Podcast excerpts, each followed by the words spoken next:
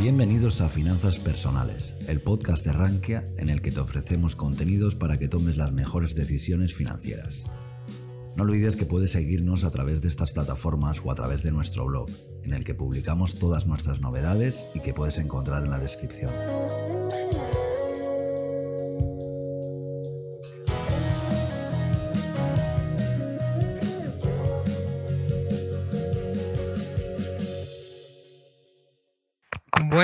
Pues seguimos con esta jornada de formación financiera con el hashtag Yo me quedo en Rankia.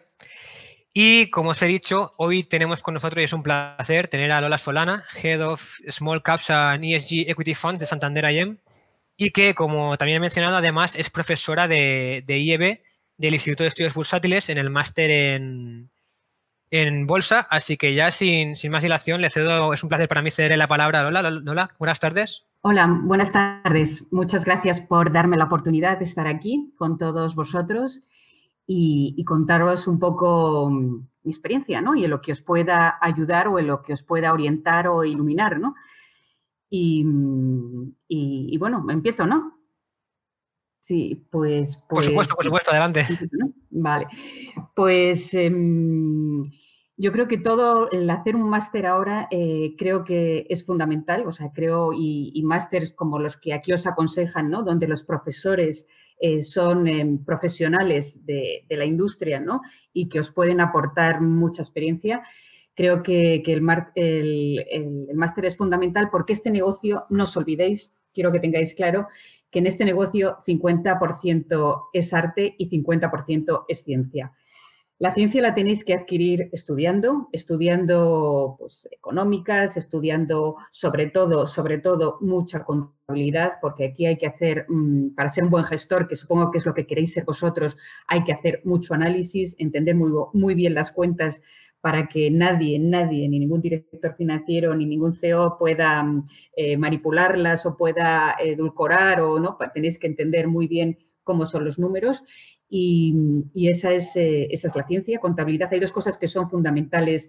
Yo creo que da un poco igual la carrera que hayáis estudiado, porque al final esto es un, una profesión tan versátil ¿no? y hay que saber de tantas cosas que da igual la carrera. Lo que sí es fundamental, lo que sí es fundamental son dos cosas. Contabilidad, tener una buena base de contabilidad y obviamente en este mundo tan global, eh, inglés, dominar el inglés. Y, eso, pues bueno, con los conocimientos que tengáis de cualquier económica. Yo tengo compañeros eh, que son economistas, compañeros que son ingenieros, compañeros que son matemáticos, incluso compañeros que son abogados. Eh, eh, hay de todo, ¿no? Pero luego con un barniz efectivamente fuerte de contabilidad y, y desde luego un máster eh, sería ya el punto estupendo, ¿no? Un máster o un CFA o cualquiera de estas cosas para un poco concretar los conocimientos.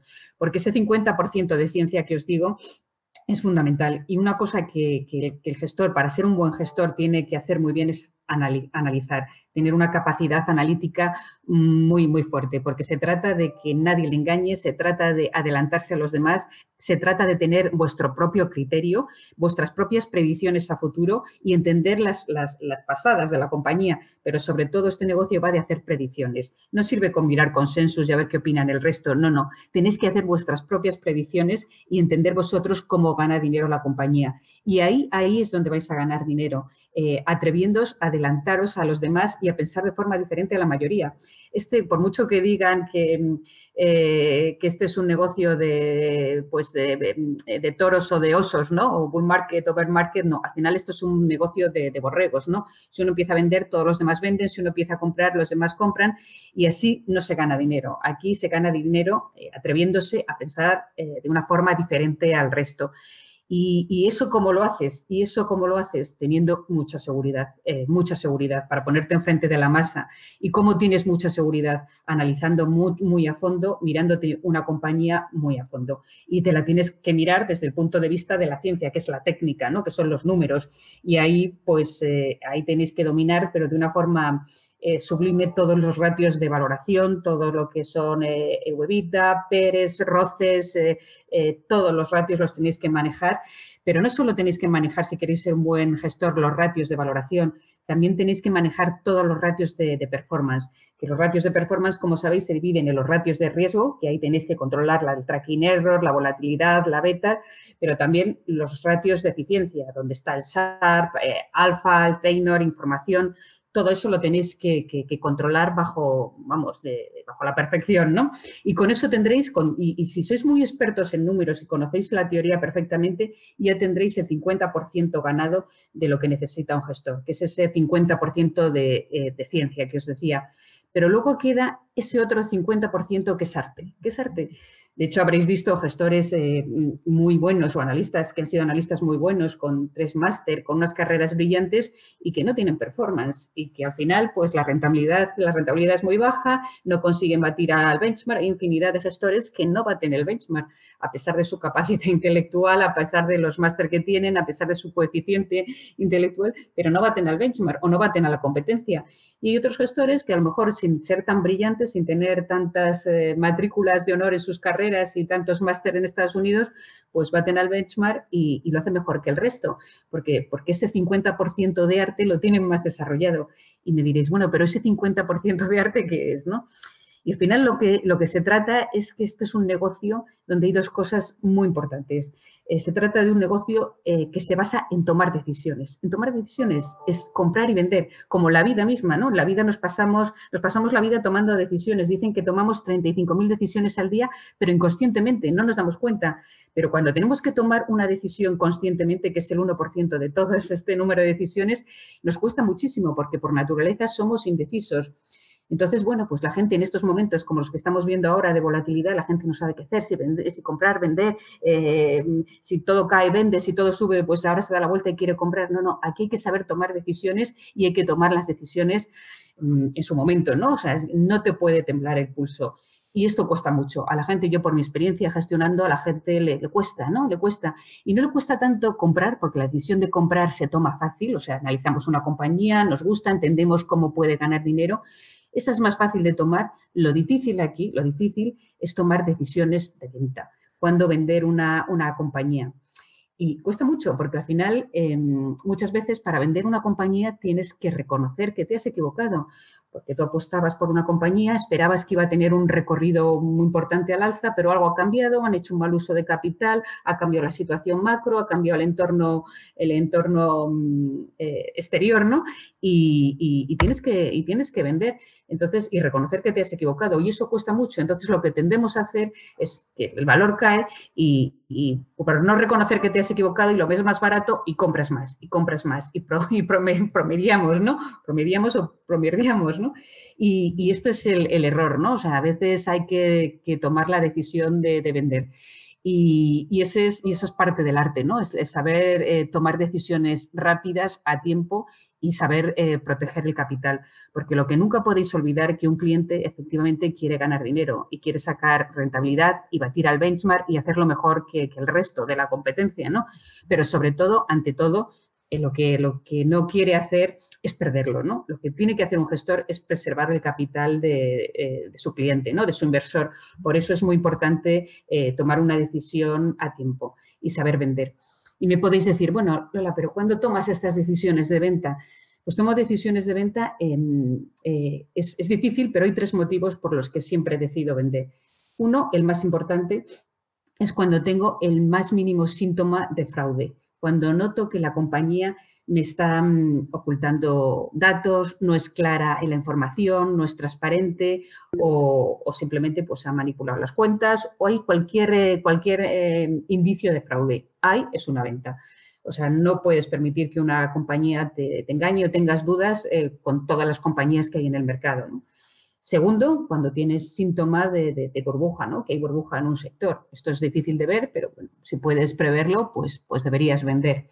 Tercero, obviamente, cuando llega eh, el precio de la acción a, su valoración mm, objetiva, ¿no? la valoración que tú habías hecho en tu modelo y ya no lo puedes estirar más, no puede haber más re-rating, no puede haber expansión de múltiplos y ya no se puede justificar ese precio. Y cuarto, cuando la situación cambia por factores exógenos, situaciones, pues, pues como puede ser ahora, ¿no? O sea, por factores exógenos que cambia las circunstancias macro o por factores eh, exógenos, pero que más ligadas con el riesgo específico, ¿no? Porque ha cambiado el management de la compañía, porque ha hecho un mal uso del capital, porque se ha transformado de, una forma la compañía que cambia la, película, ¿no? Y esos son los motivos por los que deberíamos vender. Eh, luego puedes decir, bueno, pero ¿y comprar? cuando compras? y bueno, es más fácil, ¿no? Porque hay muchos motivos por los que puedes comprar una compañía. Pero no olvidéis que básicamente para mí hay cuatro o cinco motivos que son fundamentales. Primero, crecimiento. O sea, yo compro una compañía cuando crece. Y es muy importante que cuando vosotros eh, eh, miréis a una compañía, lo miréis como, si fuerais un como si fuerais un empresario no como si fuerais un especulador que va a tradear con un título que es eh, inmaterial, no, no, como que hagáis un acercamiento como si fuerais empresario, que entendáis el negocio y que entendáis cómo gana dinero esa compañía y, y que va a haber un crecimiento. Entonces, si tenéis claro que esa compañía va a crecer, es una compra. Pero no solo que va a crecer, tiene que ser un crecimiento rentable. Por eso es muy importante, para mí es muy importante el ROCE, el retorno sobre el capital empleado. Tiene que crecer, pero de una forma rentable. Al mismo tiempo, y sobre todo en épocas como la que estamos viviendo, es fundamental que una compañía tenga un balance saneado. O sea, que tenga muy poca deuda o que no tenga deuda. Y si tiene deuda, poquita, que sea siempre poquita, que genere lo suficiente caja, suficiente cash, eh, eh, flow para, para, financiar esa deuda. Porque no os olvidéis de una cosa, siempre, una compañía con, con deuda quiebra, sin deuda no quiebra. Con lo cual, mm, yo desde luego y ahora eh, lo veo, ¿no? En momentos de crisis, eh, en el 2008 pasó y ahora está pasando. ¿Cuáles son las compañías más castigadas? Las que tienen deuda. Porque a poco cambia la situación, a poco que les baje el evita, el ratio deuda neta evita eh, se dispara. Aunque sea la deuda la misma, pero el ratio se dispara y ya le salta a los jóvenes y tiene un problema. Con lo cual, no lo olvidéis nunca, un balance saneado. Entonces, crecimiento rentable, roce, eh, con crecimiento de pies, eh, un balance saneado, que siempre lo miramos en torno de Daneta EBITDA, eh, que tenga una generación de caja, un free cash flow yield alto y, evidentemente que, a ser posible, que tenga una valoración atractiva, ¿no? O sea, que, bueno, pues, que tenga un valor que eso es muy relativo, porque una valoración atractiva eh, depende de la compañía, porque una compañía a PER 6 puede ser muy atractiva y estar muy barata, pero encontrarte otro tipo de compañía a PER 20 que también es atractivo, ¿no? Con lo cual ahí tenéis que tener, eh, bueno, pues eh, pensar en el recorrido um, que tiene la compañía o en el sector que está, más que en el punto de partida, ¿no? Y por último, para mí es fundamental, es fundamental el, management, la calidad del management. Y aquí entra también ese punto que os decía de arte. Lo bueno de este trabajo y lo interesante de este trabajo es que yo no invierto, por ejemplo, yo no invierto en ninguna compañía sin entrevistarme con el equipo directivo sin ver al director financiero, sin ver al CEO, sin visitar la fábrica y las instalaciones, o sea, viendo realmente eh, qué tipo de stock hay, si hay mucho stock, cuál es el, eh, eh, a qué capacidad está, em, cómo está de, operarios, cuánta gente hay trabajando. Hay cosas que solo las puedes entender si vas allí y las ves, ¿no?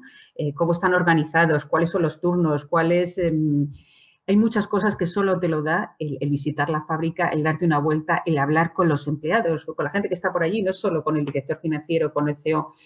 Y, por eso es importante el, equipo directivo y, visitarles, ¿no?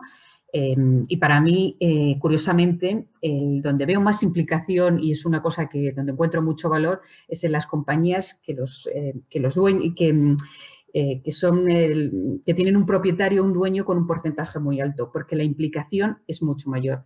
Y si ponéis un gráfico a largo plazo, a largo plazo, a 10, 15 años, veis que las compañías donde tienes un, un dueño em, eh, que, al, final es el CEO también, ¿no? Y el más responsable, un dueño mayoritario, las compañías familiares, ¿no? Que tradicionalmente se llaman, lo hacen, lo hacen mejor, porque hay una implicación mayor, porque esto va de implicación, esto va de tener em, los huevos a todos en la, en la misma cesta, en el sentido de que tener todos eh, de la misma, el mismo objetivo. Tenemos que tener una total alineación, lo que es eh, la familia, lo que es la compañía, el management de la compañía, el gestor que está gestionando esa compañía y el, y el dinero del inversor y el inversor. O sea, hay que estar totalmente alineados. Y porque esto es un tema, aquí es, es dinero y el dinero es confianza. Igual que un inversor invierte en un fondo porque, porque el gestor le inspira confianza, yo también invierto en una compañía porque la compañía, porque el CEO me inspira confianza. Si pierdo la confianza en esa compañía, eh, en ese equipo directivo, porque al final las compañías son personas, no nos engañemos, pues tenemos un problema. Y de hecho habéis visto muchas veces una compañía sube, de repente dices, uy, esta compañía porque sube un 10, un 20%, y es porque ha cambiado, ha fichado un nuevo CEO que tiene un reconocido prestigio, que ha hecho una labor extraordinaria en otras compañías y por eso sube. O al contrario, una compañía veis que de repente cae un 10%, ¿qué pasa? Y es porque un CEO que era fantástico se ha ido y deja la compañía, ¿no? Entonces crea una incertidumbre. Y esas son las, las, las razones por las que fundamentalmente invierto, o sea, balance saneado, crecimiento rentable, crecimiento rentable, valoración atractiva, balance, mm, management y, bueno, pues márgenes también, ¿no? Márgenes es, importante. Y, y, no os olvidéis, todos vosotros los que me estáis oyendo que queréis ser gestores, y esto me encanta porque tradicionalmente la profesión de gestor pues no era una profesión que los jóvenes querían estudiar, ¿no? Cuando tú ibas a la, la universidad de económicas, autónoma, la complutense, pues bueno, pues había mucha gente, los que estudiaban económicas, que querían montar a lo mejor empresas, querían ser directores financieros, pero nadie quería ser gestor de fondos, y especialmente las chicas, ¿no? Y, y creo que eso está cambiando, cada vez hay más interés por ser gestor de fondos. Y, está muy bien, porque al final el mundo ha cambiado y la forma de invertir ha cambiado.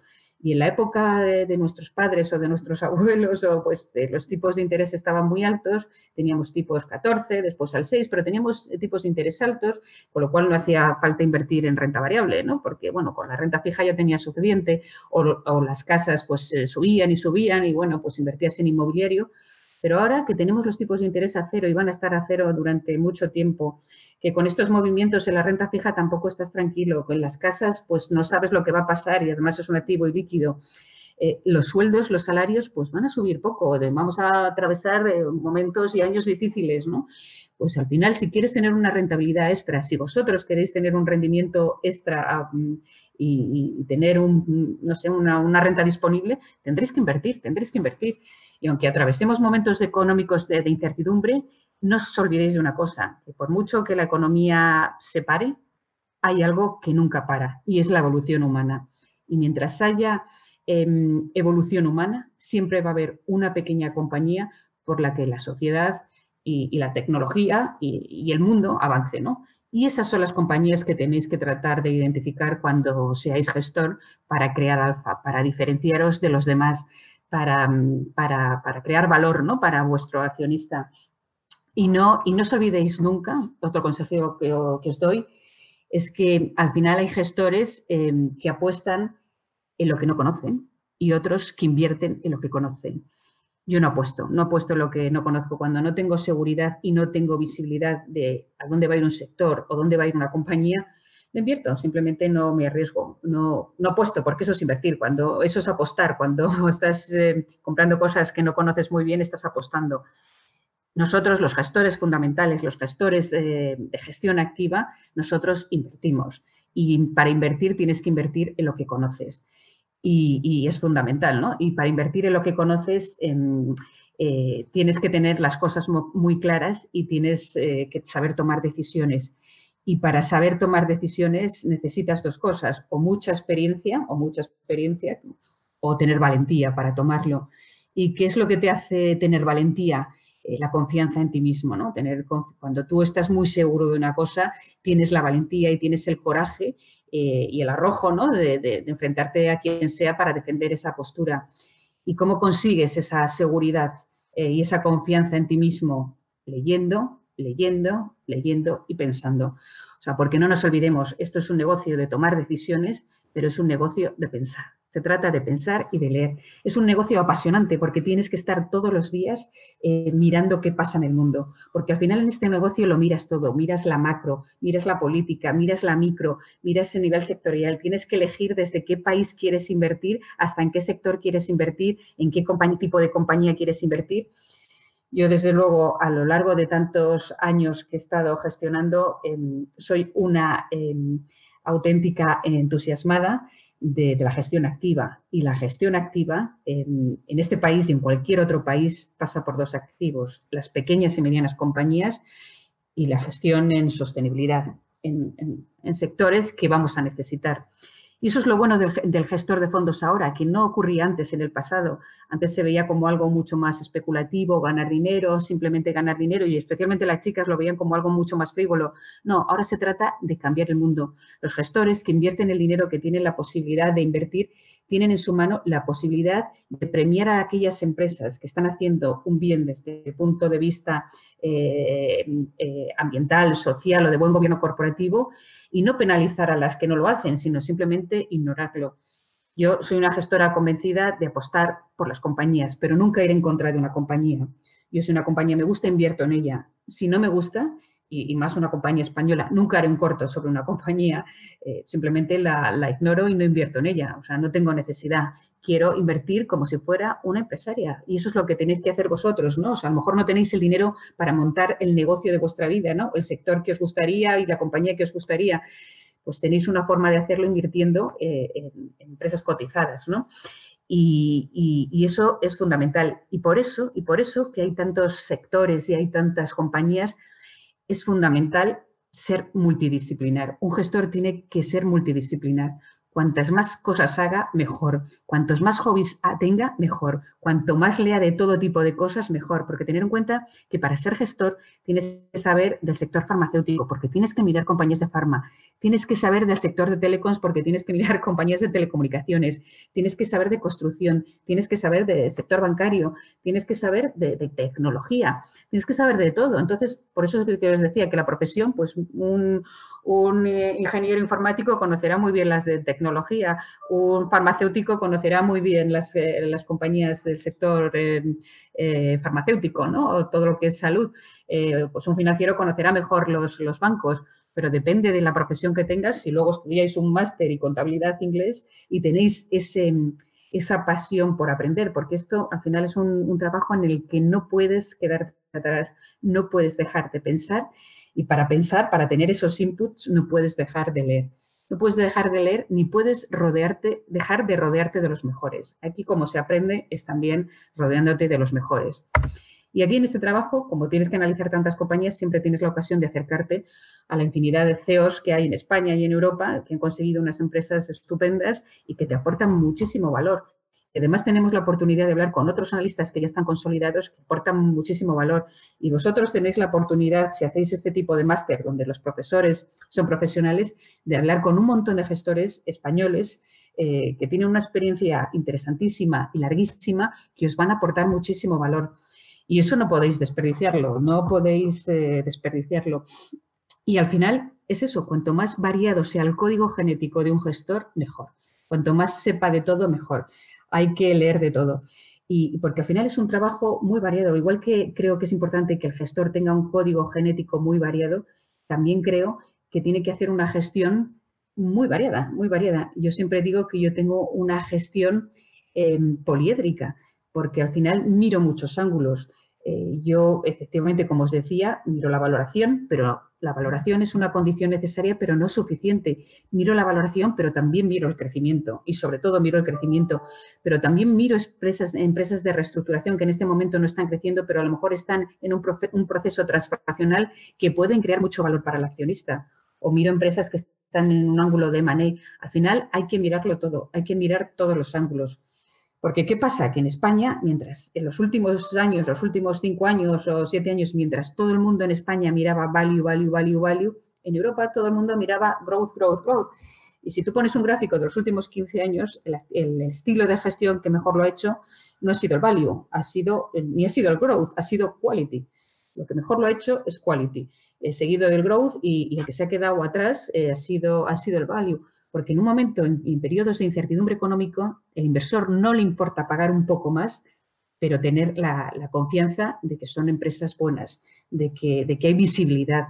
Em, yo me acuerdo que mi madre cuando era pequeña decía, siempre me decía, no soy lo suficientemente rica para comprar lo más barato. Y es que a veces comprar lo más barato te sale caro, porque si está barato es por algo, ¿no? Es por algo, es por algún motivo, porque está en un sector malo o porque la compañía no tiene problemas o el management. Entonces, hay que tener muy claro y estar muy convencido cuando compras una compañía solo por valoración. Em, eh, ya lo decía Warren Buffett, ¿no? que es mejor comprar una compañía fantástica a precios normales o una compañía normal a precios fantásticos, ¿no? Siempre, siempre, siempre es mejor comprar una compañía fantástica, ¿no? O sea, porque estás tranquilo, porque la norma número uno, os recuerdo, es preservar capital. En una compañía fantástica y de calidad es mm, más difícil que, que quiebre, ¿no? y en una value, pues tiene un mal balance, pues es más fácil que, quiebre, ¿no? Entonces, eh, calidad y convicción y visibilidad en beneficios. En este entorno de incertidumbre, ¿qué lo está haciendo mejor? Las empresas de calidad, las que tienen visibilidad, las que realmente ves que, que, los próximos dos años, pues sus beneficios se van a mantener, se van a mantener ahí. Y eso es lo que os recomendaría, visibilidad, como en todo, ¿no? Queremos tener eh, visibilidad, ¿por qué? Porque vuelvo a lo mismo, invierto en lo que conozco, eh, porque eso es invertir, lo demás es apostar, lo que no conoces. ¿Y, cuáles tienen visibilidad ahora? Ahora mismo, ¿qué estaríamos invirtiendo? Pues evidentemente en, todo, en todos momentos de crisis es una desgracia, pero siempre hay gente que gana y gente que sabe aprovechar las oportunidades. Ahora quizá tengan más eh, oportunidad los sectores de eh, ciberseguridad, ahora que todo el mundo está teletrabajando, todos los sectores de tecnología, pues también tenga ya quizá una oportunidad. Eh, antes hay compañías de estas de, que hacen reuniones online que, en Estados Unidos que están teniendo un rally espectacular. O el sector de farma, el sector salud van a seguir teniendo visibilidad en beneficios, el sector de alimentación. Quizás ahora pues tenemos menos visibilidad en el sector y durante un tiempo en el sector de, turismo, todo lo que es viajes, hoteles, pues invirtamos en lo que realmente conozcamos, porque lo bueno, lo, bueno y lo malo, ¿no? Pero de estas crisis ahora es que al final cae todo, cae todo porque hay pánico y como decía Roosevelt, solo hay una cosa que hay que tener miedo en realidad y es el miedo en sí mismo, ¿no? Y cuando hay pánico caen las compañías con, con razón y sin ella, ¿no? Y, al caer todo, pues cae la calidad, cae el value, cae el growth, cae todo, con lo cual aprovechemos para comprar buenas compañías a precios, fantásticas compañías a precios fantásticos, porque ahora podemos encontrar las dos cosas, ¿no? Y, es, una, es una oportunidad. Con lo cual yo os digo, o sea, esto, el secreto es eh, pensar, leer y tomar decisiones, o sea, y decisiones conscientemente, porque como os decía, tomamos miles y miles de decisiones inconscientemente, pero conscientemente sin que te tiemble el pulso.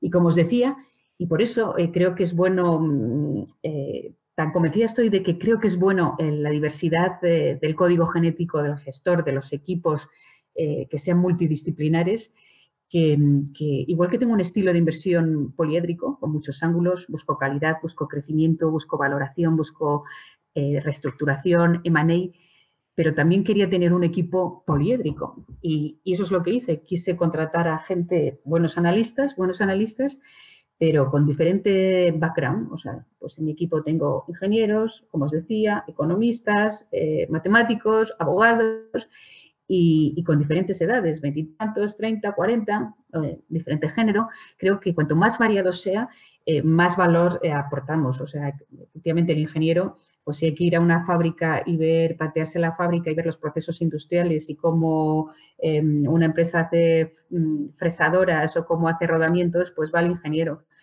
Eh, pues si hay que ir a, mm, em, analizar bancos con todas las, más el matemático que hay más eh, eh, temas contables y demás, eh, pero bueno, pues eh, depende del perfil de cada uno, pues va a visitar unas compañías o va a entrevistarse con unas compañías que le interesan más o, menos, ¿no? Y eso es lo que tenéis que ir vosotros haciendo, o sea, invertir. Yo creo que la mejor forma de aprender y, de y, ahora fijaros que los precios han caído, si tenéis un horizonte temporal largo es una buena oportunidad, Acordaros que un gestor, para ser buen gestor, hay dos máximas que son importantísimas. aparte de tomar decisiones, eh, pensar, eh, atreverte a pensar de forma contraria al resto, eh, hay otra máxima que es importante, es diversificar, diversificar. y la otra es horizonte temporal. siempre hay que invertir en mínimo tres años, con lo cual, si tenéis un horizonte temporal de tres años, eh, pues es un buen momento para que vosotros vayáis practicando. Y la forma, la mejor forma de aprender es practicando.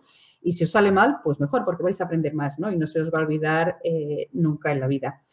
Eh, porque no olvidéis que en este negocio no hay nada, nada, nada que bata a la experiencia, nada. Por mucho máster que hagáis, por mucho que está muy bien, que lo tenéis que hacer, es un, un más dupe, si no habéis visto dos recesiones, si no se han intentado engañar con los números cinco compañías y os han explotado y han quebrado la cara a otras tres, no vas a tener la pericia suficiente para, para, tomar decisiones después, ¿no? A mí ahora esto me está ayudando mucho el, haber vivido la, crisis del 2008, ¿no? Porque me resulta muy parecido. el tema, la, principal preocupación era la liquidez, la liquidez, la volatilidad, como la, tremenda volatilidad, y es muy parecido porque la historia se repite, ¿no?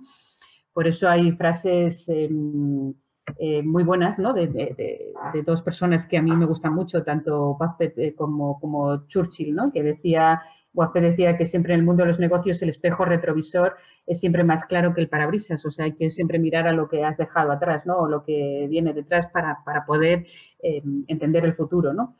Y, también decía Churchill que cuanto más atrás puedas mirar, eh, más adelante, más adelante verás, ¿no? Porque, porque hay que mirarlo todo y conocer el, pasado. Vosotros que sois jóvenes y todavía no tenéis experiencia, el secreto está acercaros a los que tienen experiencia, eh, juntaros a los que más saben, a los, que, a los más listos, ¿no? Por eso, insisto, este máster está muy bien porque, porque tenéis profesores, ¿no? Porque al final eh, es lo que más, de lo que más vais a aprender. De la experiencia de, los profesores que, que tenéis al lado. Y, fijaros que yo donde más he aprendido es en las, compañías que, he perdido, que he perdido el dinero, ¿no? O sea, al final y lo que más te, motiva, ¿no? Y lo que más te adrenalina te genera, porque por amor propio no has perdido dinero, algo te ha salido mal y entonces no paras, no paras hasta encontrar otra inversión o hasta asumes la pérdida y encontrar otra inversión para, recuperar lo que has perdido. No olvidéis que este negocio siempre, cada día, empieza otra vez, los contadores a cero, ¿no? Y cada día y cada año, ¿no? Porque el performance eh, se mide cada día, cada año. Entonces, tenéis que tener, si queréis dedicaros a esto, también tenéis que, os tiene que gustar, y es así, os tiene que gustar competir.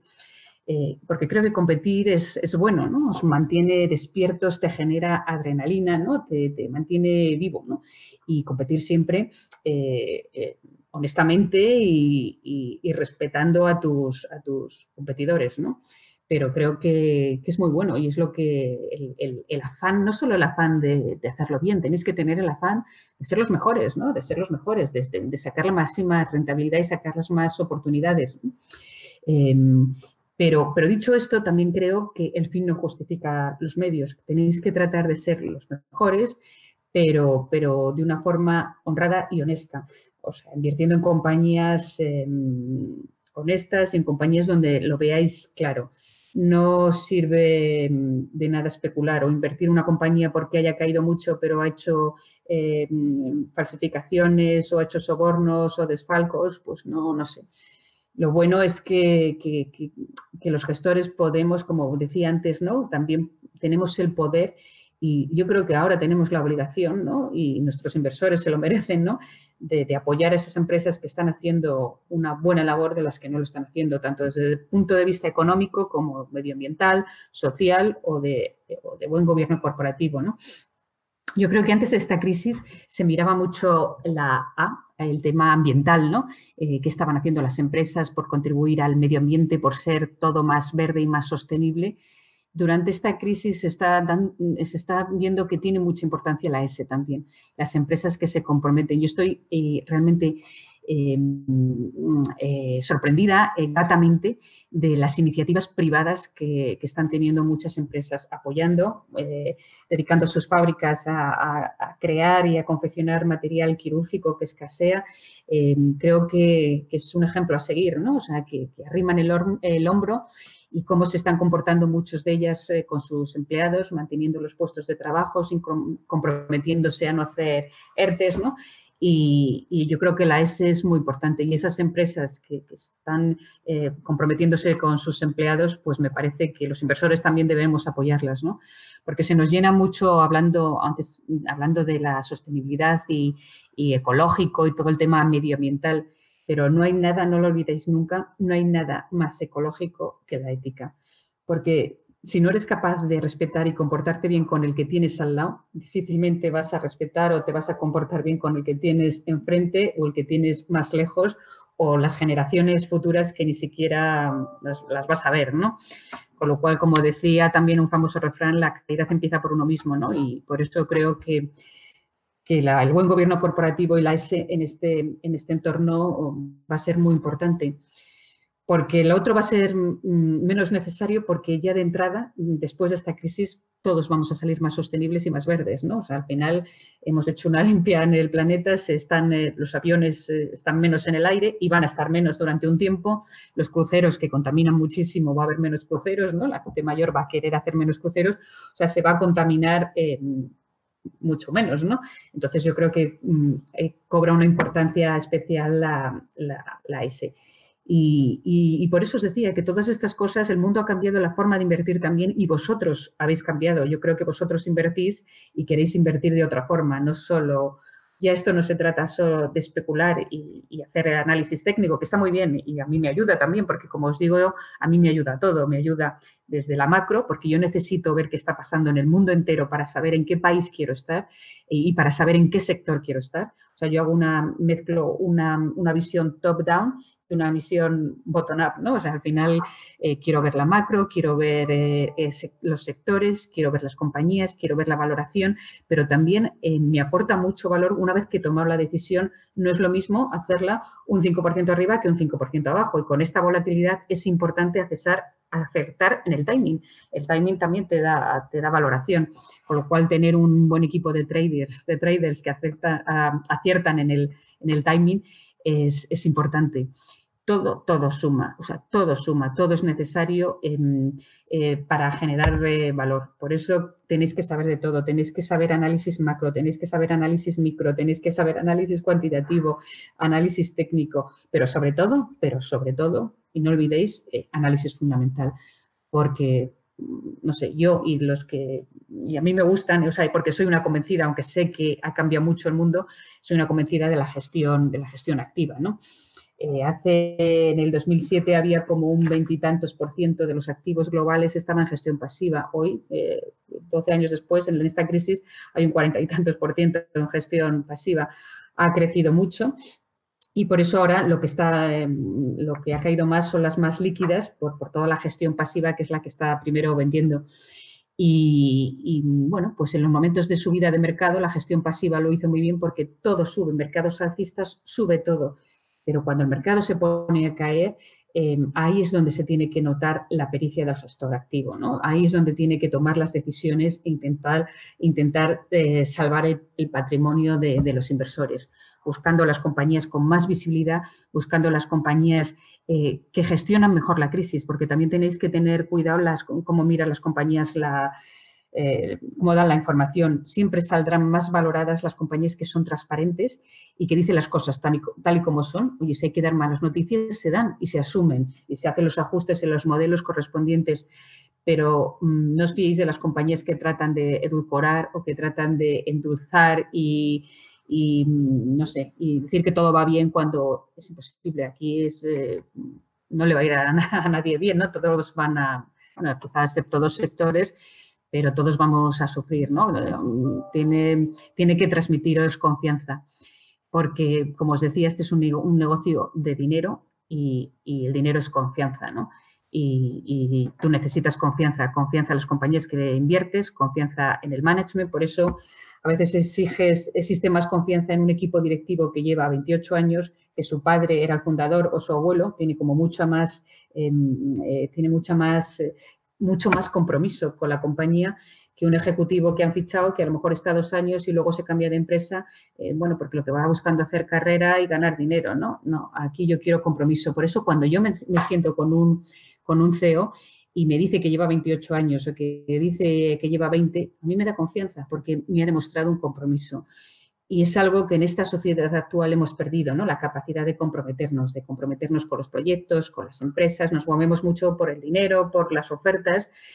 Y, y fíjate, fijaros que una de las cosas que cuando yo me dirijo a mis clientes, que más atrae a los clientes es el compromiso. O sea, si miráis en el mercado español, encontraréis pocos gestores donde hay una relación tan antigua entre, entre fondo y, y gestor.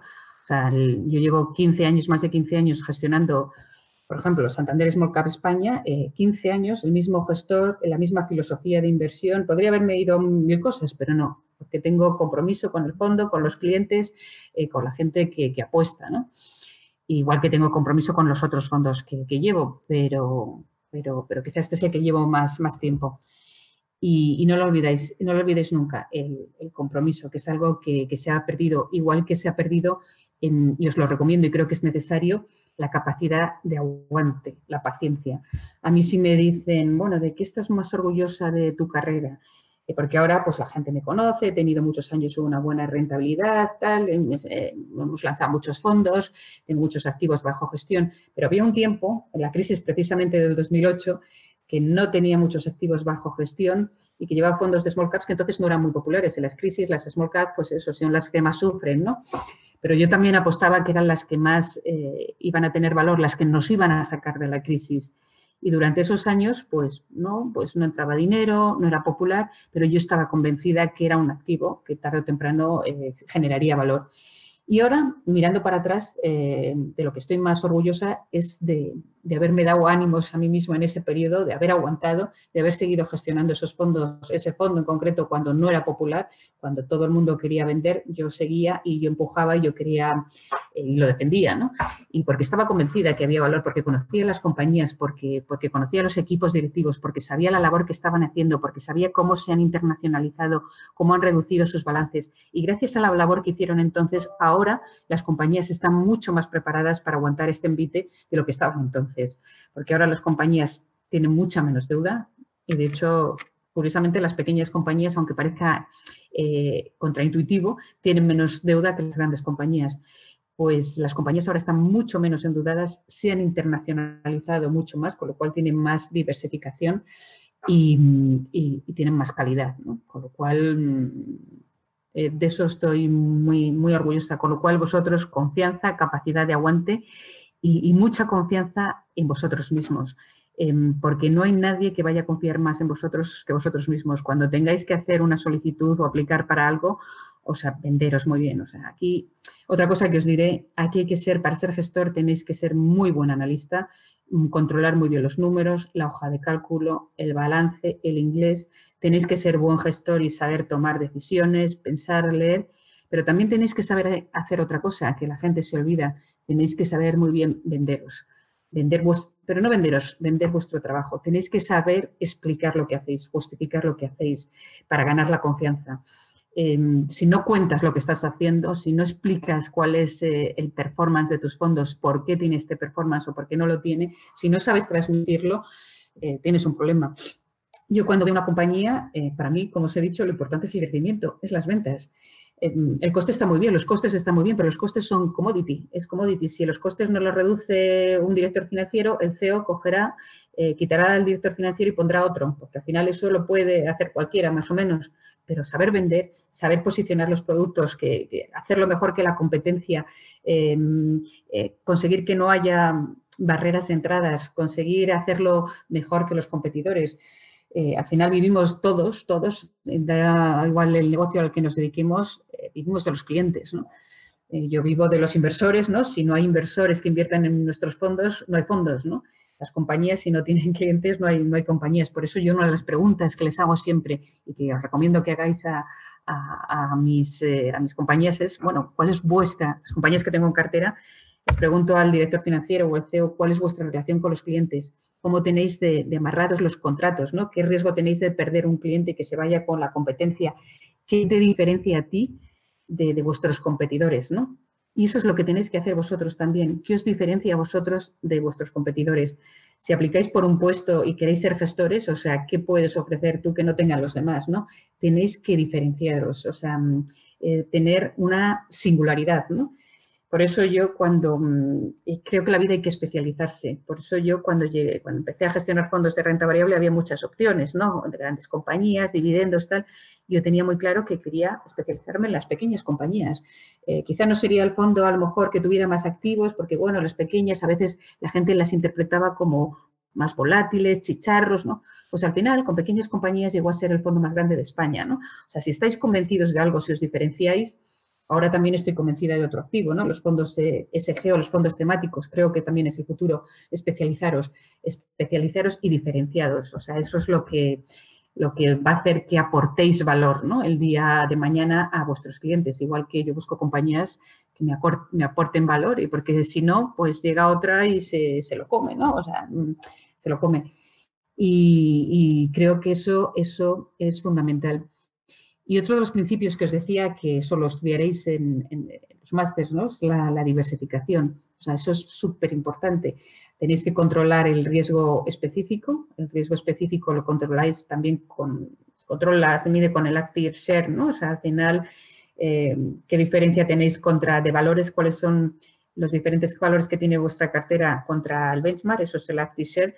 Eh, para que sea una gestión activa tenéis que tener más del 60% de active share o, el riesgo sistemático que lo mides con el tracking error. O sea, si tienes un tracking error muy alto, quiero decir que la volatilidad de la diferencia de, las rentabilidades entre el benchmark y vuestra cartera es alto y quiere decir que, bueno, pues estáis creando, estáis creando diferencia. A lo mejor creáis eh, rentabilidad o no la tenéis, pero diferencia sí, sí, sí creáis.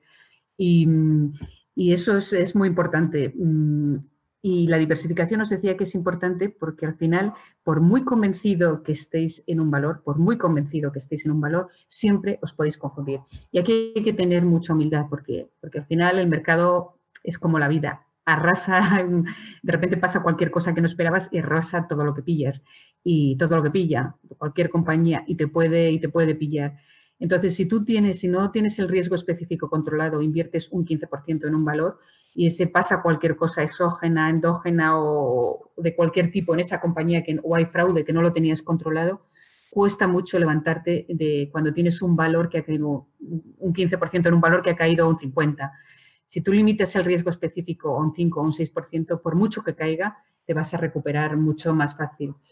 O sea, eh, hay un ratio que es el drawdown, que es la máxima caída desde, desde el pico en un periodo de un año, que lo mira mucho los gestores, de, los selectores de fondos, ¿no? Cuando tienes caídas muy, muy, muy brutas, ¿no? Muy, muy en pico, pues te, ofrece eh, desconfianza al fondo, ¿no? Porque quiere decir que, bueno, cuando ha caído tanto es que tiene mucha volatilidad, es que tenía mucha, una, un riesgo específico muy alto. O sea, eso también es una cosa que creo que es importante que tengáis controlado, ¿no? Eh, y eso se controla con la diversificación. Acordaros que siempre, siempre, siempre es mejor un fondo diversificado que un fondo concentrado. Eh, y por eso tenéis a, por eso es, la función del gestor, ¿no? O sea, ¿cuál es el problema de la gente cuando inviertes tú directamente? Que como mucho puedes invertir dos, tres, cuatro valores, ¿no? Pero no puedes tener una cartera de, 30 o, 40 valores como puede tener un, fondo, ¿no? Y eso da mucha estabilidad reduce la, volatilidad al, fondo, que, también es importante porque al final esto se trata, no olvidéis, de ser eh, eficaces y tener eficiencia, ¿no? Y la eficiencia es, se mide por rentabilidad por, ponderada por riesgo, ¿no? Siempre es el binomio rentabilidad-riesgo, rentabilidad-riesgo. Es lo que hay que mirar. Y curiosamente, si hacéis una frontera eficiente teniendo en cuenta mm, la rentabilidad y el riesgo, el binomio rentabilidad-riesgo, veréis que la más eficiente es la que tiene, siempre en cualquier periodo que analicéis, es siempre la que tiene al menos un 50% o un 40% en pequeñas y medianas compañías. Eh, siempre. Antes os decía, y esto es así, no es porque, porque lo tengo comprobado, en estos últimos años, en los últimos 15 años, el activo que mejor se había comportado era Quality, seguido de, seguido de Growth y por debajo valoración. Lo había hecho también bien, pero menos en estos 15 años. Si te vas a periodos mucho más largos, lo ha hecho mejor Value. Pero hay una clase de un, activo que lo ha hecho que, mucho mejor que estos tres en los últimos 15 años. Mejor que el quality, mejor que el growth y mejor que el value, que son las pequeñas y medianas compañías. Y porque, por lo que os decía, o sea, pase lo que pase y, y, pase las incertidumbres que pasen, siempre va a haber una compañía que, que porque tenga un medicamento novedoso, porque haya llegado un acuerdo de distribución, por cualquier cosa, eh, que va a hacer que, la sociedad eh, avance. ¿no? Y, siempre va a haber empresarios que, capaces de, sacar eh, productos y servicios que la sociedad necesita. ¿no? Con lo cual, yo creo que en renta variable siempre, siempre va a haber, pase lo que pase, siempre va a haber oportunidades a largo plazo y sobre todo en un mundo que ha cambiado y donde no tienes alternativa. Por eso creo que vamos a necesitar muchos gestores eh, y creo que vamos a necesitar muchos gestores de, renta variable. Creo que el mercado tendría que, crecer cuando va a ser difícil. Ahora tenemos un año un año complicado por delante, pero esto pasará, esto pasará porque todas han pasado, eh, porque al final la bolsa siempre luego recupera, o sea, lo digo que llevo 30 años en esto, al final todo pasa. Y, cuando miras, eh, pasen dos años y miremos para atrás, como decía Warren Buffett, ¿no? que hay que mirar al espejo retrovisor, pensaremos, pues mira, hubo cosas que fueron oportunidades, a lo mejor otras no, porque hay sectores a lo mejor que salen más tocados o compañías que se quedan en el camino, pero hay otras que sí, se verá eh, dentro de dos años que fueron oportunidades, ¿no? Y ahí es donde se tiene que demostrar la pericia, la singularidad, la capacidad de tomar decisiones, la capacidad de, pensar y analizar, de, pensar de forma diferente, ¿no? De abstraerse, de, tener criterio propio, ¿no? De tener, esto no se trata de copiar, se trata de tener tus propios criterios y no se trata de copiar a Warren Buffett o a Peter Lynch o a Portal o a Paramés, ¿no? sino ser vosotros mismos y establecer vuestros propios estilos de, inversión ¿no? y vuestros propios parámetros y vuestros propios modelos cuantitativos o fundamentales, pero, pero yo creo que hay un futuro a largo plazo en el mundo de la gestión porque, porque va a cambiar, la gente va a invertir con un sentido y un significado va a invertir y cuando invierta en determinadas compañías, el inversor va a considerar que es parte de la solución y no parte del problema, porque se va a invertir con, buscando rentabilidad, pero también se va a invertir con conciencia social.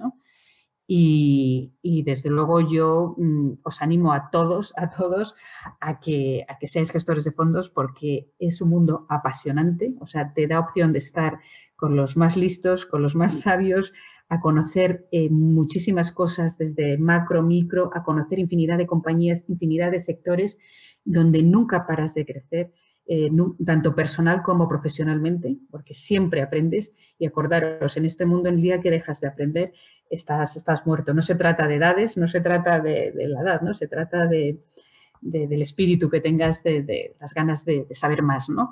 Y es como si cada día, yo por ejemplo tengo la sensación que cada día se me abre un mundo diferente, ¿no? Cada día es como...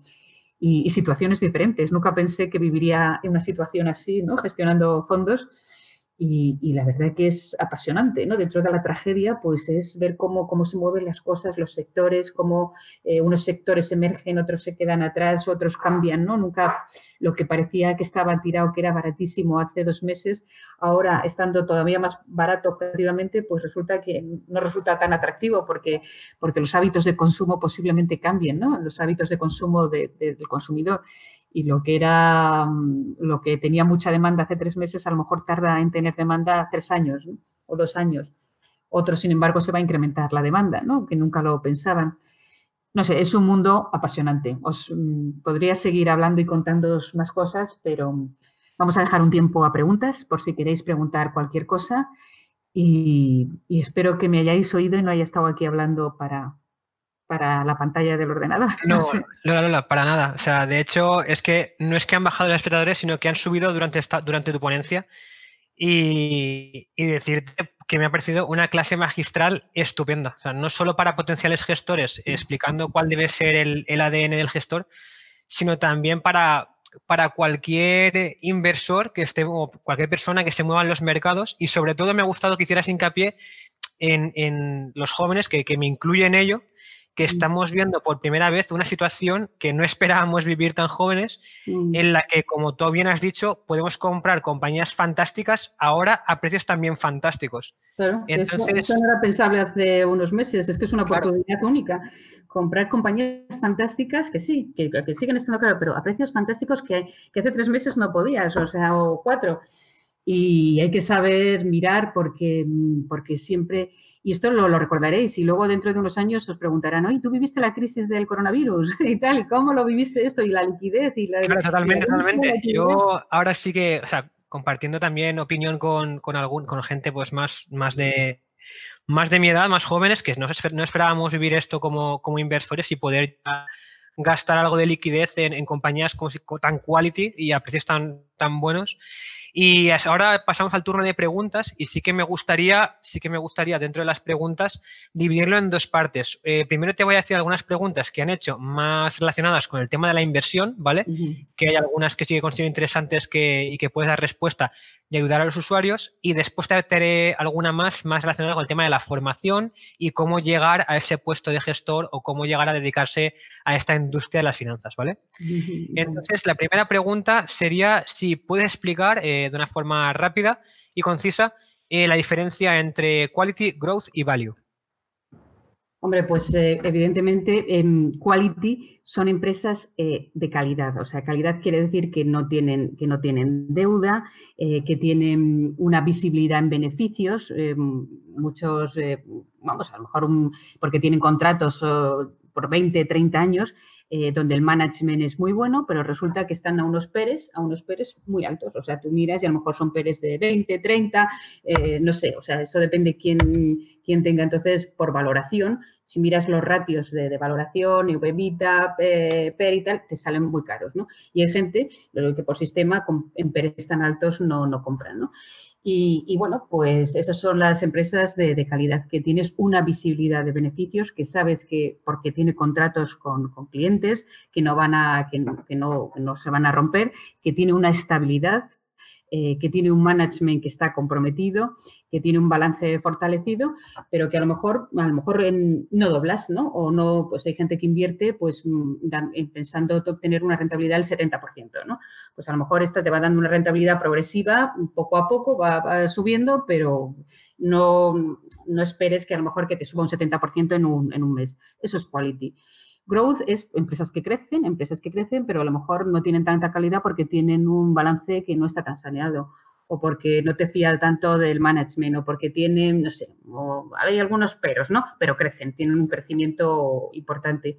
Y valoración es eh, compañías que están a derribo, que por, por, algo que ha pasado, por el management, por, eh, eh, pues están muy baratos. No hay una, hay entre las valoraciones que a ti te salen, o sea, en condiciones normales, si te crees esa compañía y te crees ese negocio y crees que lo va a hacer bien, entre tu valoración y el precio al que cotiza hay una hay una diferencia brutal, lo que se llama el margen de seguridad. Dices, bueno, es que compro aquí y tengo un margen de seguridad brutal porque, porque esta compañía vale tres veces más, cuatro veces más. Eh, bueno, pues eh, puede, pero eso se tiene que cumplir tus, tus premisas. A mí me, a veces dices, en un momento que hemos tenido el mercado alcista, la economía subiendo, la macro, el PIBS, todo, eh, y, y, no has sabido extrapolar esta compañía el valor que tiene y no se ha puesto en valor, en un momento que vamos para abajo, ¿cómo se va a poner en valor? ¿no? Si, la economía encima empeora. Eh, hay veces que ocurre, ¿no? O sea, queda una compañía eh, muy atractiva, con una valoración súper atractiva, simplemente porque hay un gestor que tenía que vender y ha, y ha vendido y ha tirado el valor para abajo. Eso es una oportunidad, ¿no? De valoración. Eh, o porque ha cambiado el management y genera incertidumbre, pero que, bueno, no lo sabe la gente todavía, pero es muy bueno. Entonces, sí va, no es motivo para que caiga o porque ha tenido un problema, pero es un one-off y eso no va a ocurrir. Pero hay veces que, bueno, pues eh, la, compañía ha hecho un profit warning, eh, crees que es un one-off, pero vuelve a hacer otro profit warning, resulta que la compañía te estaba engañando, por eso está tan abajo. No sé, no tienen, son compañías a lo mejor que tienen más deuda, porque al final, como, como han ido, mm, el EBITDA ha ido cayendo, o sea, no han cumplido sus previsiones, pues eh, la deuda les, en proporción les ha ido subiendo. Donde mm, eso es valoración, ¿no? Que los ratios son muy, muy atractivos. Yo siempre, mm, francamente, eh, duermo más tranquila invirtiendo en quality. Y al final yo quiero dormir tranquila. O sea, se trata de, este es un negocio que se trata de, dormir tranquilo y poder... Eh, ahora, claro, lo bueno es encontrar quality, growth y value. Y es que lo, a veces lo encuentra y ahí tienes que, y ahí está la pericia del gestor. Encontrar empresas, como decía, fantásticas, pues a, precios normales, ¿no? Pero es que ahora podemos encontrar compañías fantásticas a precios fantásticos. Mm, totalmente. Y por lo que decías de que si te estaba escuchando la gente o te habías quedado sola con el ordenador, de hecho nos ha contestado a esa misma frase una chica por el, por el directo de YouTube, nos ha puesto para nada, tan, tan fantástica exposición requiere plena atención. Muchas gracias. Ah, qué maja. Para que, para que veas. Pues encima una chica, muchas gracias. muchas gracias. Eh, después, otra de las preguntas que nos preguntaban que para aprender del mundo de las inversiones, si recomiendas empezar con una cuenta demo o empezar con capital tuyo propio, aunque sea poco. Yo aquí lo que, lo que puedo aportar es que, como bien tú has dicho, realmente lo más importante es el skin in the game. ¿eh? O sea, si realmente tú, mm, como además se aprende es invirtiendo, te abres cuenta en un broker o donde sea y vas probando porque es cuando realmente aprendes. Aunque, sea lo que sea, en cantidad mínima, pero es como realmente eh, ahí es como te vas a implicar. Esto va de, de, implicarse, ¿no? De tener los intereses alineados. Y desde luego vas a estar, tus intereses van a estar mucho más alineados con la compañía si tienes tu propio dinero. Y si ese dinero representa una parte sobre tus ahorros importante y vas a estar mucho más alineado y lo vas a seguir más. Y te aseguro que acabarás conociendo esa compañía si tienes tu dinero ahí mucho mejor que si no es tu dinero. O sea, mirarás todo. O sea, si es una compañía que vende, estarás en la calle pendiente si ves el producto o no lo ves o los amigos. O sea, estarás, eh, lo, cualquier cosa, cualquier noticia que salte la vas a leer, estarás leyendo todo el día sobre la compañía, sobre el sector, sobre los competidores. Vamos, sin duda, invierte tu dinero, invierte tu dinero. Y si encima ganas pasta, pues fíjate, o sea, mira que bien, encima. Sí, bueno. Y si pierdes, pues es una lección fantástica y acuérdate que aquí solo pierde dinero quien vende, quien materializa. Pues al final, sí, que, es cierto. Te conviertes en un gestor value, una, eh, una inversión a, largo plazo a veces dicen que es una inversión a corto mal hecha, ¿no? O sea, pues, pues eh, aguantas y, ya recuperará. Pero a no ser que haya cambiado y tengas que asumir la pérdida e irte a otro, otro sitio, pero invierte tu dinero. Aquí este es un mundo de valientes, te lo decía, es un mundo de valientes. Y la valentía se, se, alcanza con la convicción y la convicción leyendo y estudiando y pensando y rodeándote de los mejores. Por eso, máster. También debería. Totalmente. De hecho, ahora quería cambiar. Se están acumulando bastantes preguntas ahora, porque para, para ver que sí que la gente que te estaba atendiendo, eh, la gente estaba guardándose las preguntas para ahora, porque se están acumulando muchas. Y quería cambiar un poco de tercio y pasar ahora a preguntas más sobre efectivamente los másteres y la formación, porque nos preguntaban si consideras que con experiencia previa en contabilidad y auditoría en, una Big Four con más de 10 años de experiencia, estudiar ahora el CFA me puede abrir la puerta a trabajar en el mundo de gestión de fondos. Evidentemente, o sea, si eh, tienes experiencia en, audito, en, contabilidad y encima has estado en auditando, y vamos, aquí, a ti no te engaña nadie con los números, o sea, tendrás un control y un dominio de, de los balances y las partidas, o sea, hay una capacidad de análisis y, si encima haces el CFA que te orienta más ya al mundo de la gestión y demás, a ratios de, valoración, más de, performance y, de riesgo y de eficiencia, vamos, sería un complemento brutal. Y ya teniendo eso, eh, tu 50% de ciencia y de lo tienes asegurado, ¿no? Luego te falta pues ponerte a gestionar, ¿no? Y meterte en una gestora para ir practicando. Mm. Pero me parece fantástico, fantástico. Pues otra pregunta sobre formación. Nos comentaban si el CFA es imprescindible para tener un buen puesto en la industria financiera. No, para nada. No, no es imprescindible. Los mejores gestores que conozco no son CFAs, no son CFAs. Ayuda porque todo ayuda a un título, pero no es imprescindible. O sea, ya te digo, o sea, que hay gestores que tienen muchos títulos que son muy CFAs, que han eh, estudiado en Estados Unidos, que CFA y, no sé cuántas siglas más en las tarjetas y no tienen performance y, están ¿no? y no tienen performance o, tienen un performance muy negativo porque no se trata a veces de, tener un el mejor performance sino un performance decente no no eso no te lo da al final eh, el carácter hace mucho para ser un buen gestor hace mucho el carácter. No es una profesión en la que tengas que ver que ser súper súper técnico. Para eso quizás si quieres eh, hay que ser un súper técnico tener muchos másteres de estos, quizás es mejor eh, analista de riesgos, ¿no? O, para un gestor cuantitativo que hace unos modelos muy multifactoriales y unos optimizadores de, 10 pestañas, de 20 pestañas, ¿no?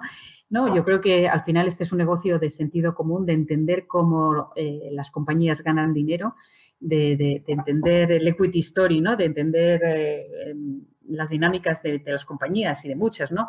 Y tener, ser rápido para, entenderlo y hacer un buen análisis, pero, pero no es imprescindible para nada tener CFA, no. Eh, te ayuda a entrar, ¿no? A lo mejor en determinadas empresas o gestoras, si tienes CFA, pues te suma, te suma puntos, ¿no? Y bueno, pues este, además es CFA, todo suma, todo suma, pero no es imprescindible. Aquí se trata de tener, y esto es performance. Aquí te lo da la rentabilidad. Los gestores que han destacado, porque ha sido mm, tanto en Estados Unidos como en Inglaterra, como en Francia o en España, por performance. tener performance sostenido en el tiempo, o sea, porque un año puedes tener suerte o mala suerte o buena suerte, tener performance a largo plazo, tres, cinco años, ajustado, ajustado por riesgo, ¿eh? Eh, rentabilidad ajustada por, riesgo. Y esa es la clave, y esa es la clave. Y para eso mm, tampoco necesitas ser CPA, si lo eres mejor, pero no es, no es imprescindible. Pues... Igual que tampoco es imprescindible ser economista, ¿no? puedes, eh, mejor si eres economista, pero puedes, ser, puedes tener cualquier carrera. Luego es mucho, bueno, evidentemente cualquier carrera que tenga algo que ver con números, ¿no? Pero, pero incluso tampoco, ¿no? O sea, incluso si luego haces un máster y estudias contabilidad y tampoco. Sí, pues de hecho había varias preguntas relacionadas con esto varias preguntas relacionadas si realmente es necesario para hacer un máster en finanzas o un máster en bolsa y mercados financieros el haber hecho previamente una carrera como A de economía o finanzas y contabilidad. Y al fin y al cabo, no, tú lo has dicho, eh, desde algunas ingenierías y carreras que sí que se estés familiarizado con los números y que puedes acceder después con un máster a, trabajar en algo relacionado con, eso. Si al final la carrera son cinco años, luego fíjate, luego te pasas toda la vida estudiando, que son cinco años en, el, en toda una vida que tienes por delante. Pues cinco años dedicado estudiar una cosa, pero luego puedes estar cinco años, los cinco años siguientes estudiando economía, aunque hayas estudiado farmacia, ingeniería, derecho o, no sé, eh, pues puedes seguir estudiando otra cosa durante los cinco años y llegar a saber más de finanzas y de inversiones y de contabilidad y de estadística y de, y de métodos cuantitativos que, otro que estudia económicas, ¿no? Todo depende de, las ganas que tengas de seguir aprendiendo y de seguir leyendo y, de seguir avanzando, ¿no? tener en cuenta que tenéis por delante una carrera muy larga o que solo habéis pasado, que la, carrera son cinco años, bueno, ahora incluso creo que cuatro, y, cinco años en, toda una vida que supone nada. Nada, si os gusta, lo que sí que tenéis es la pasión y la pasión por, por, estudiar esta carrera y que os guste, ¿no? Y si os gusta y realmente queréis eh, hacerlo y os llena, vamos, eso es lo importante, eso es lo importante. Sí, totalmente. Y además también comentaba un usuario que que me, ha hecho un poco me ha hecho gracia la pregunta porque, porque comentaba que si además de educación financiera y formación académica en finanzas, también es crucial para ser gestor estabilidad emocional y psicológica.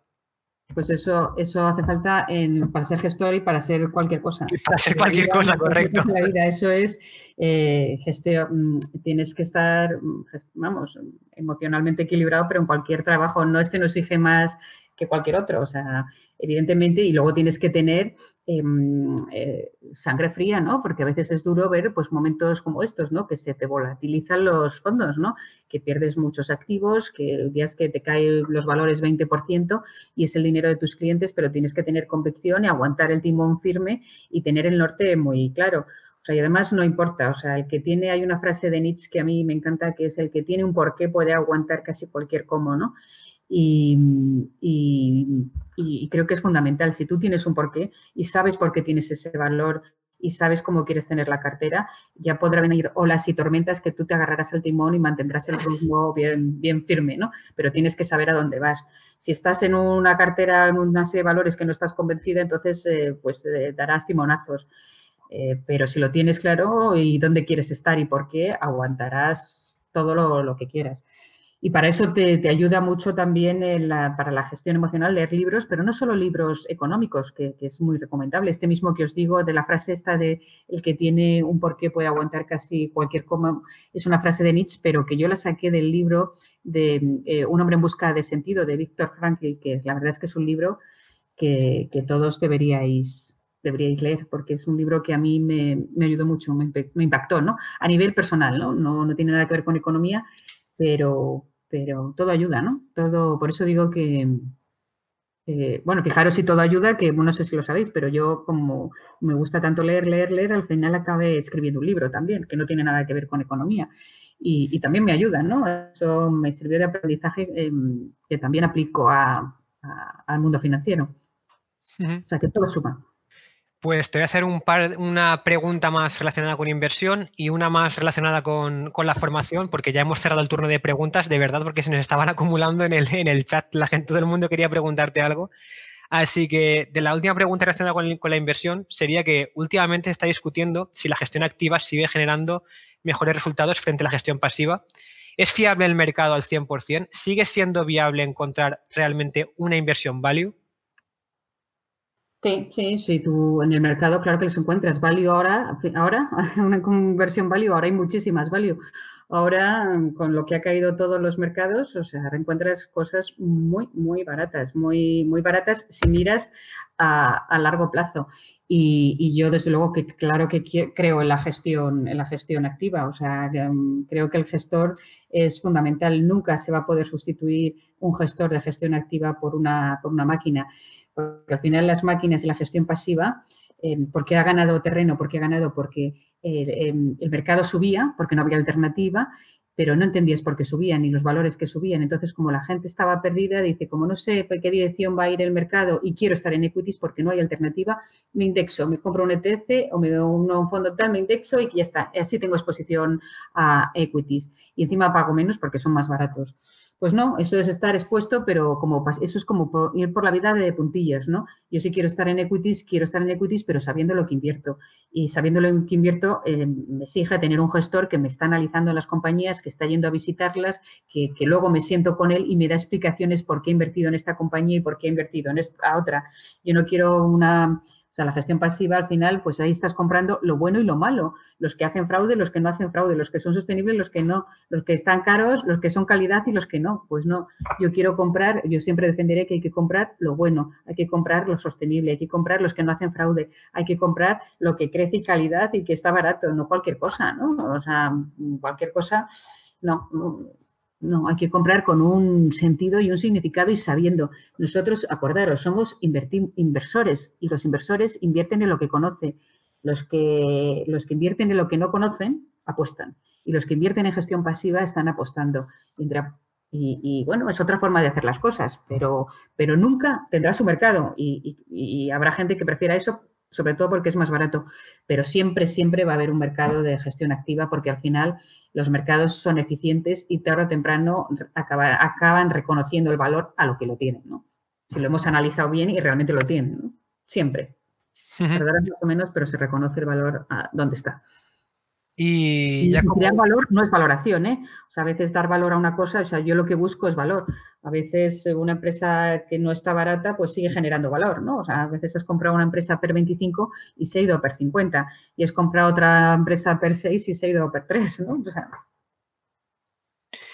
Pues ya después de, de coloquio ya quedaría solamente una pregunta que quería, que quería lanzar, que te preguntan que como especialista en renta variable europea y en small caps, eh, ¿qué recomienda estudiar para especializarse en, este nicho? Pues em, em, la verdad es que un, gestor de, small caps es diferente a un gestor de sectorial, ¿no?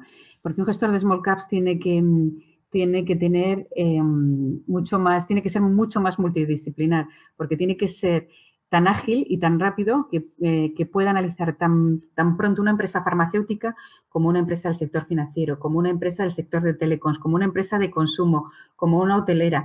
Eh, tiene que tener todavía un código genético más variado. Entonces, que estudie cualquier cosa, da igual, pero que tenga ganas de seguir estudiando y ganas de seguir aprendiendo y ganas de seguir leyendo, porque como tiene que saber de tantos sectores, tiene que tener mucha cultura, mucha, mucha cultura y saber muchas cosas y, leer, continuamente leer y aprender. Aquí no se puede nunca parar de, leer y, de aprender y de pensar, porque es un negocio de pensar y es un negocio de, tomar decisiones. Entonces, a mí me encantan los analistas y gestores de small caps porque son mucho más versátiles. Los analistas sectoriales es más difícil sacarlos de su sector. El que analiza bancos le cuesta mucho luego analizar telecos, porque analiza telecos le cuesta mucho analizar farmas, ¿no? Pero los analistas de small cap son mucho más versátiles y están acostumbrados a ver muchos modelos y muchos balances y cualquier cosa, pero, pero que estudie que estudie mucho y muy variado. Además, el, hecho de, aprender continuamente es un concepto, de hecho, una frase de Charlie Munger que me gusta mucho es la frase esta de el juego de la vida es el juego de estar siempre aprendiendo, al menos si quieres ganar, ¿no? Exacto, exacto. Entonces, eh, sí, considero que, como ya frase, la, frase lapidaria final, eh, creo que ha estado muy bien tu ponencia, de verdad. Muchas gracias porque creo que ha sido una charla muy inspiradora para todo el mundo que te ha escuchado no solo, repito, no solo para la gente que, que, aspira a ser gestor o a dedicarse a la industria, sino simplemente para la gente que se mueve en los mercados financieros. Has dado consejos geniales y además de citas muy, muy, muy, muy buenas sobre inversores famosos. Mm. Y, además haciendo hincapié también en la circunstancia un poco excepcional que estamos viviendo ahora con esto del confinamiento, de los mercados que muy volátiles y efectivamente, nada, simplemente darte las gracias de parte de todo el equipo de Rankia y en personal de, de mi parte de la parte de la de formación y educación financiera y que esperemos que podamos contar contigo en, futuros webinars, futuras charlas y cuando tú quieras, Rankia es tu casa. ¿eh? Pues muchas gracias a vosotros, un placer y además me encanta que aprovechemos el confinamiento para, mm, para seguir teniendo iniciativas y seguir aprendiendo y seguir haciendo cosas. No nos paramos, nosotros tampoco nos paramos, y vosotros y nosotros, y ha sido un placer un placer. Gracias a todos por escucharme en esta tarde y espero volver a saber de, vosotros. Genial, pues muchas gracias Lola, un placer. ¿eh? Un abrazo, adiós. Si te ha gustado este contenido, recuerda que puedes estar al día de todas nuestras novedades suscribiéndote a cualquier plataforma desde la que nos escuches o a través de nuestro blog en Rankia que te dejamos en la descripción.